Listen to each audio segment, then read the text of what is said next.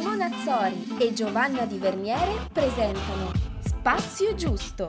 Non so quanti modi esistono per uh, non chiamare il sesso col suo nome. Uh, sento sempre di più sui social, in rete, uh, un'infinità di sinonimi, nomignoli che cercano di aggirare l'argomento sesso come se fosse ancora un grande tabù. Per fortuna Spazio Giusto ci ha dato la possibilità di incontrare, di essere raggiunte da chi studia il sesso e quindi ci dà la possibilità ancora una volta, perché già è accaduto in precedenza, di poterne parlare, di poter un po', un po indagare questo mare molto, molto ampio e di poterci un po' orientare. Oggi lo facciamo con un nostro ospite, Emanuele Giuseppe Adiletta, che ringrazio tanto per averci raggiunto. Grazie Emanuele. Ti ringrazio io a voi per questa bellissima occasione. E siamo insomma molto curiose anche di conoscere un po' la tua figura professionale, il tuo percorso, perché secondo noi, come dicevamo anche a microfoni spenti, quando si parla di, di sesso c'è, uh, oltre che un grande forse tabù, anche una grande confusione, sia sui professionisti del settore, sia su cosa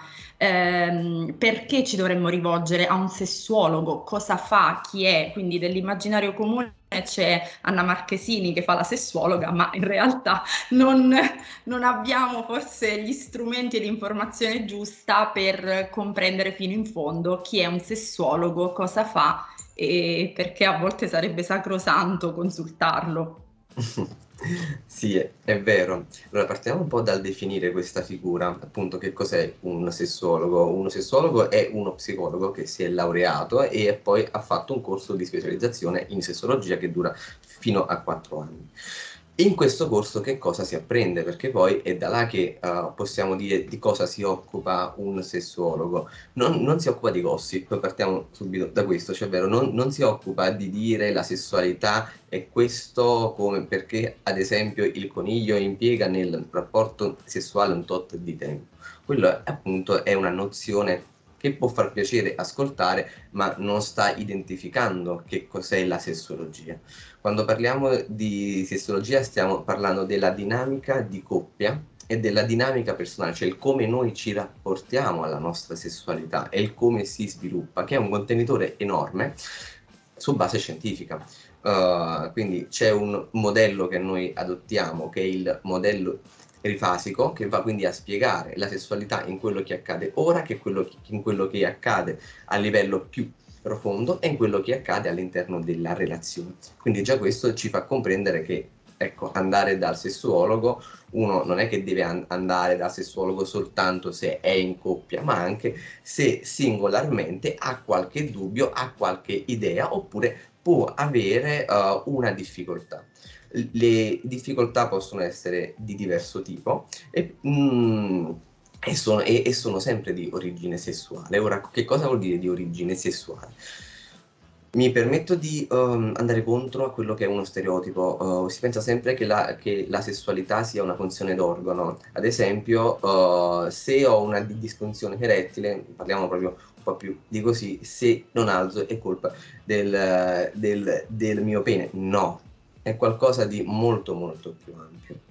Non è, no, non è una funzione d'organo, non si risolve quindi andando sulla singola parte del corpo, ma è tutto perché è collegata a come io sto vivendo quel momento. Ok, naturalmente ci possono essere anche dei casi in seguito a delle lesioni che uh, rendono la disfunzione una funzione d'organo, ma stiamo parlando di altre situazioni molte, ad esempio, per rendervi un po' più concreto questo concetto, molte persone con cui mi trovo ad interfacciarmi mi dicono uh, guarda, io purtroppo ho ad esempio una disfunzione erettile, uh, però secondo me dipende da qualche problema organico. Poi però la mattina la cosiddetta alza, alza bandiera ce l'hanno e allora già là cade, cade questo, questo concetto allora, e quindi un sessologo è questo, è un esperto di quello che sta accadendo nel livello sessuale, che però è collegato al come si percepisce il contesto e il come si vive quello che porta al momento sessuale. Che è collegata alla vita, perché noi nel sesso immettiamo ciò che ci accade nella vita. No, mi stava venendo in mente una cosa che comunque è una di, diciamo, un argomento base di quello che analizziamo sempre con spazio giusto, eh, che è il confronto con gli altri, che, che, spesso è sempre un'arma a doppio taglio e mi rendo conto, cioè adesso crescendo, essendo una donna di quasi 35 anni, mi rendo conto, quello che, che, che ho vissuto, che magari che ho letto, che ho sentito, che ho ascoltato, sembra quasi che ci sia una sorta di sessualità standard, lo dico tra virgolette, cioè il fatto di sentirsi strani, diversi, proprio perché a livello di narrazione sessuale, quel, quel poco che magari che viene fatto, perché appunto come dicevamo è ancora un tabù, magari nei libri, eh, nei film e tutto il resto, sembra una cosa standard, quindi chiunque si discosti, che credo sia, succede quasi a tutti, perché ognuno ognuno ha una propria sessualità, finisce per sentirsi sbagliato. Quindi è solo una mia percezione o effettivamente c'è una narrazione della sessualità un po' troppo sempre no. uguale? È così, è così. E um, si può pensare anche che sia un, chiamiamolo fenomeno, fenomeno che eh, si è diviso tra il genere femminile e il genere, il genere, maschile. In verità oggi sta colpendo anche il genere maschile questa visione, uh, o meglio questi limiti che vengono immessi nella sessualità, che è un, nel, nel livello psicologico è un tentativo di razionalizzare un impulso. La sessualità è un impulso, quindi è irrazionale se noi dobbiamo stare lì a pensare, a ragionare a ciò che ci, ciò che ci piace e a ciò che non ci piace, già lì stiamo mettendo un, un, limite a quello che effettivamente è il piacere sessuale. Questo è un argomentone. E, ehm, quindi sì, è così, è, è, proprio come dici tu Giovanna, uh, stiamo provando a censurare quello che passa per, per, sessualità, però che in verità è il, il, piacere. E questo perché? Perché ci sentiamo sporchi, cioè, ecco, quindi c'è questo superio enorme, il superio che cos'è così? Lo, lo spiego pure a tutti.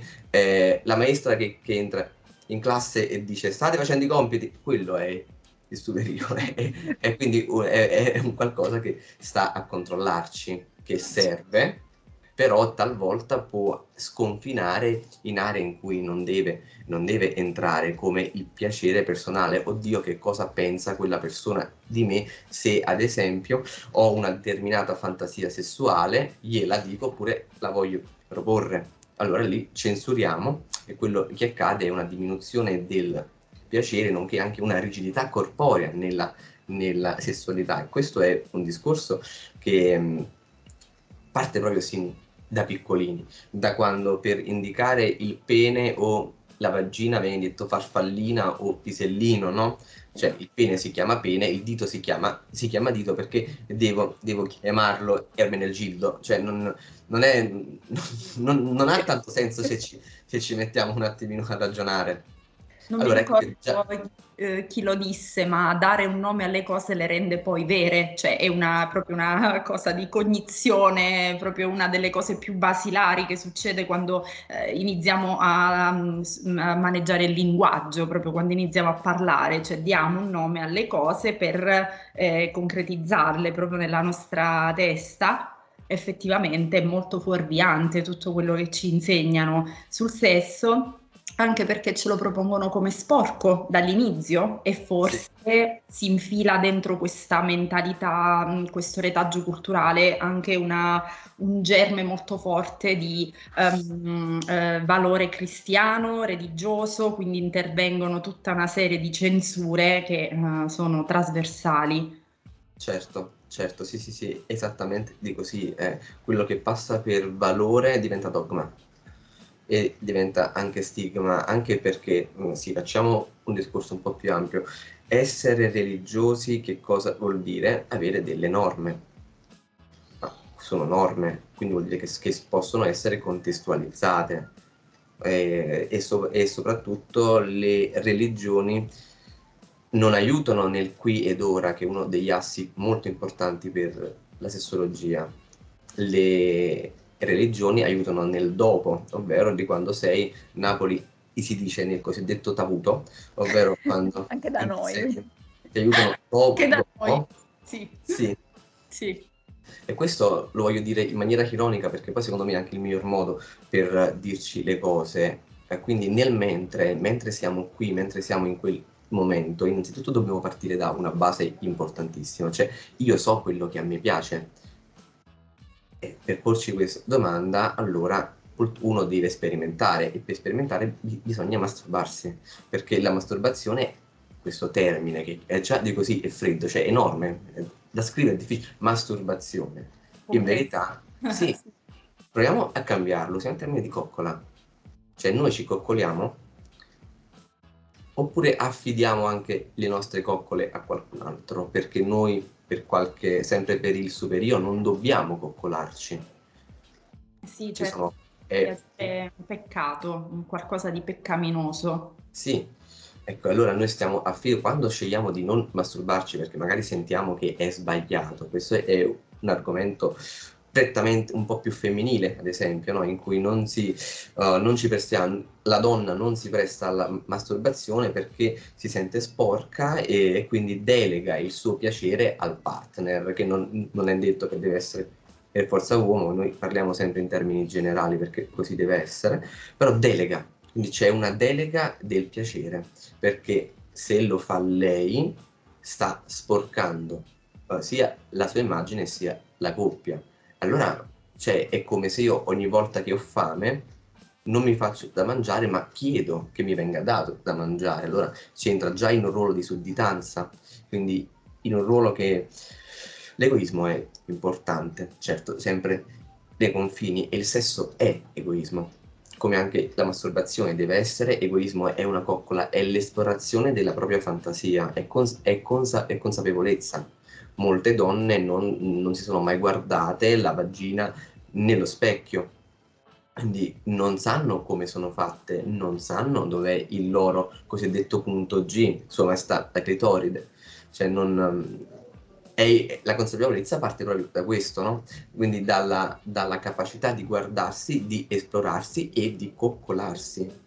Qual è? Sì, non. Ricordo all'università avevo un'amica eh, con cui insomma mi confrontavo spesso su questi temi. A un certo punto io avrei voluto confrontarmi sul tema autoerotismo, masturbazione, però sono stata bloccata perché lei, dandolo proprio come assunto, ha detto: Beh, poi tra l'altro noi quello non lo facciamo.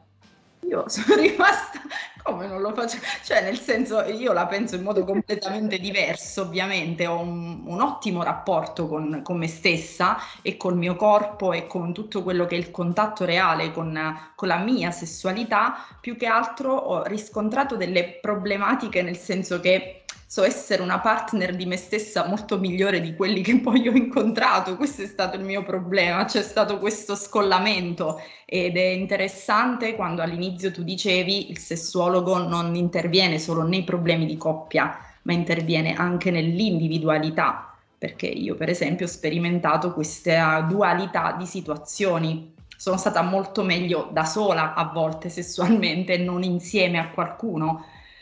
Quindi è molto complesso, anche molto affascinante capire cosa succede, perché quando ci andiamo a confrontare con un altro, in tutti i sensi, anche sotto quel punto di vista, si incontrano due mondi che a volte non, non riescono proprio a comunicare. Sì, comunicare è proprio il termine giusto perché in, in, in ogni coppia ad un certo punto, specialmente all'inizio, poi o viene la noia o ci si, o ci si abitua. Uh, quello che cala è proprio la comunicazione. Cioè diamo per, e ci sentiamo in ansia, oddio, cosa devo fare ora? Qual è lo schema che devo seguire per dare piacere alla persona che ho dinanzi a me? Allora è, ecco che si sposta una, un'altra volta l'attenzione dal momento sul piano razionale, non si vive quello che è l'impulso o non si vive la dinamica di, di, coppia, dove coppia non vuol dire io sto con qualcuno da un tot di tempo. Coppia è quello che ha portato ad essere nello stesso letto, nella stessa auto, dove volete, dove può citarvi, dove è capitato, in quella determinata situazione. Là già si è coppia, si è coppia sessuale, si, si è coppia di intenti, ma c'è stato un processo di seduzione. Ma la seduzione dov'è che nasce? Nasce dallo, dallo sguardo, no? da cosiddetto il, il flirt, no? Quello che magari ci stiamo bevendo un cocktail, vediamo qualcuno che ci può piacere, lanciamo un occhio, c'è quel torno di occhio, quindi c'è quel gioco di, di, sguardi che è finalizzato a che cosa? Al rapporto sessuale. Cioè, eh, no, per quanto tutte quante le altre fasi sono belle, sono, sono importanti, ma concretamente a che cosa è finalizzato? Quello. Quindi già, tutto, ecco, il, già il modo di rapportarsi ad, ad uno sguardo, l'avere vergogna, la, il non accettare, il voler chiudersi, non sopportare degli sguardi, ecco che si collega ancora alla, alla sessualità e quindi al livello individuale nella sfera sessuale.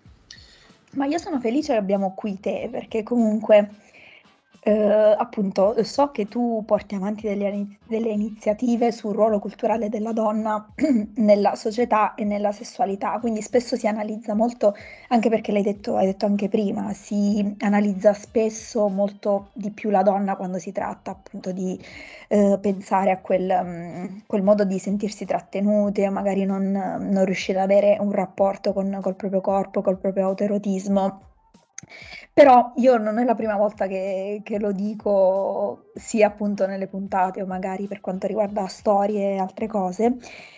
Io ho come se avessi la sensazione che invece sia il contrario. Magari sbaglio perché giustamente lo sai meglio tu che sei un professionista del settore, io magari ho solo la mia esperienza, ma io ho l'impressione che sia molto più l'uomo in questo momento che inizia a avere problemi con la propria sessualità. Sì, è così. Ah, ok, dai. No, no, allora. sì, sì, è così, c'è questo reverse che è, ehm, com- come ogni cosa, quando si fa eccesso di qualcosa, dopo arriva sempre l'hangover, no? E ora quello che sta arrivando è l'hangover psicologico de- dell'uomo potente. Infatti c'è anche un termine che parla di, degli uomini, che è quello dell'impotenza. Un termine, un, un uomo che magari ha qualche difficoltà sessuale, non, non ha una difficoltà è impotente, come se la potenza sia tutta racchiusa all'interno di un organo, per quanto ci sono tante forme di potenza, no? Anche la potenza economica, la poten- ma sono tutti concetti che un uomo perde nel momento in cui ha una difficoltà sessuale. Ma come si, come si è arrivati a questo aumento delle problematiche maschili? Perché la donna ha preso consapevolezza. Io lo sto vedendo nelle, nelle, tante scuole in cui faccio educazione sessuale, sto vedendo una predisposizione, un'apertura e una curiosità femminile verso la sessualità che non è maschile. L'uomo, l'uomo, l'uomo è il da. Noi diamo per scontato, cioè siamo, è, è, vero quando viene detto che, che siamo un po', un po' più semplici. E allora qui entriamo nella reale distinzione tra, la figura maschile e femminile, se io dovessi parlare di una donna, io farei un cerchio, mentre se dovessi parlare di me stesso, io farei una linea. Ora, perché? Ora, al di là delle congetture sessuali dietro queste due affermazioni, è molto più profondo il discorso, perché una donna ha una continuità.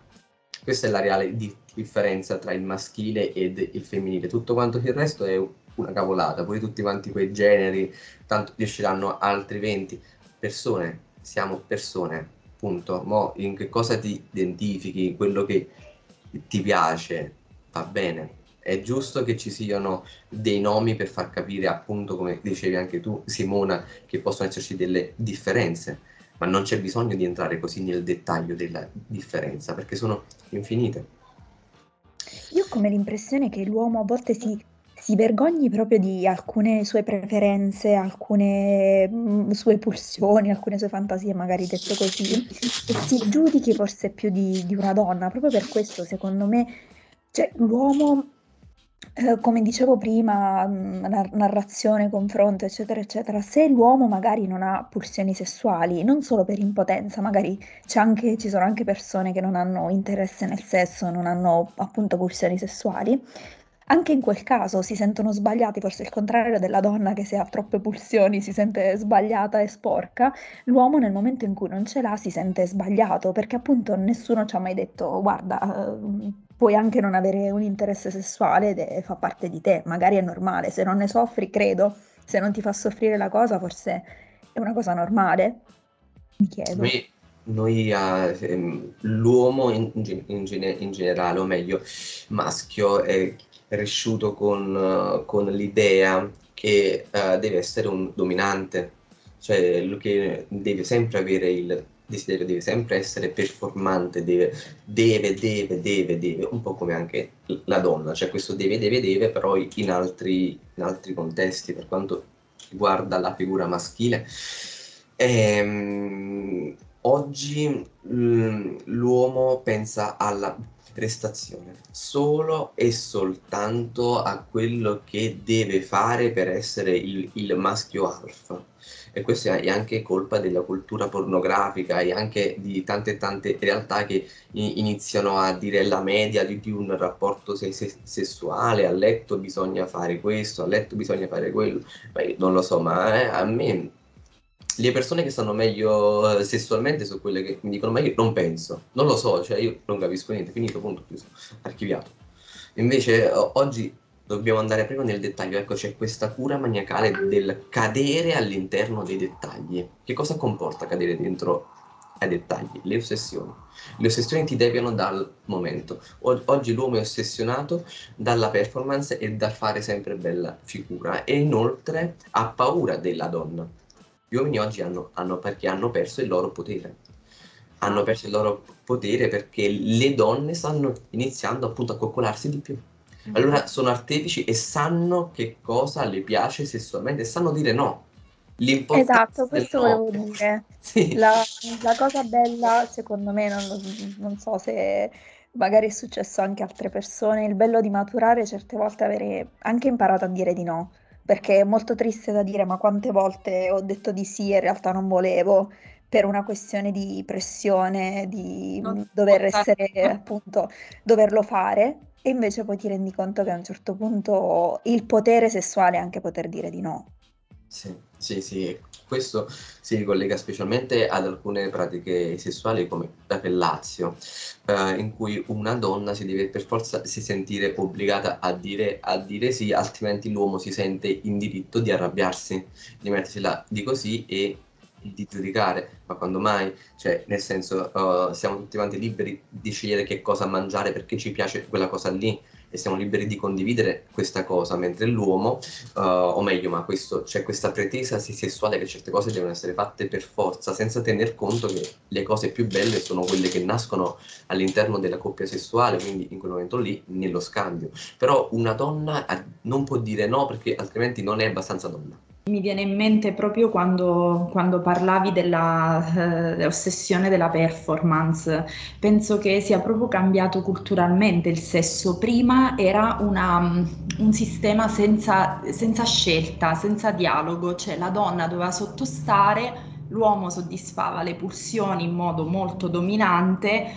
forse però senza farsi nessuna domanda, senza pensare, ecco perché forse era molto più libero e come dicevi tu ha fatto overdose. Adesso c'è una, un cambio di ruolo, cioè la donna è molto più cosciente, molto più consapevole, però viene vissuta anche un po' come un giudice a, che deve dare il voto alla performance, perché mi è capitato di trovare persone, ma anche amici che si sono confidati, ehm, ossessionati da come sono andato, co- quanto, come, ma in che senso? Cioè, co- come sei stato? Cioè, ti sei preoccupato di vedere come stava l'altra persona, come stavi tu, che forse in quel momento è la cosa, l'unica cosa che conta, essenziale per poi garantirti, se poi vogliamo parlare anche di performance, che è una cosa per me senza senso, cioè, ti garantisce un menage, un rapporto veramente soddisfacente, appagante, perché poi tutto il resto innesca dei trip mentali che quasi sicuramente fanno fallire eh, il rapporto in quel momento,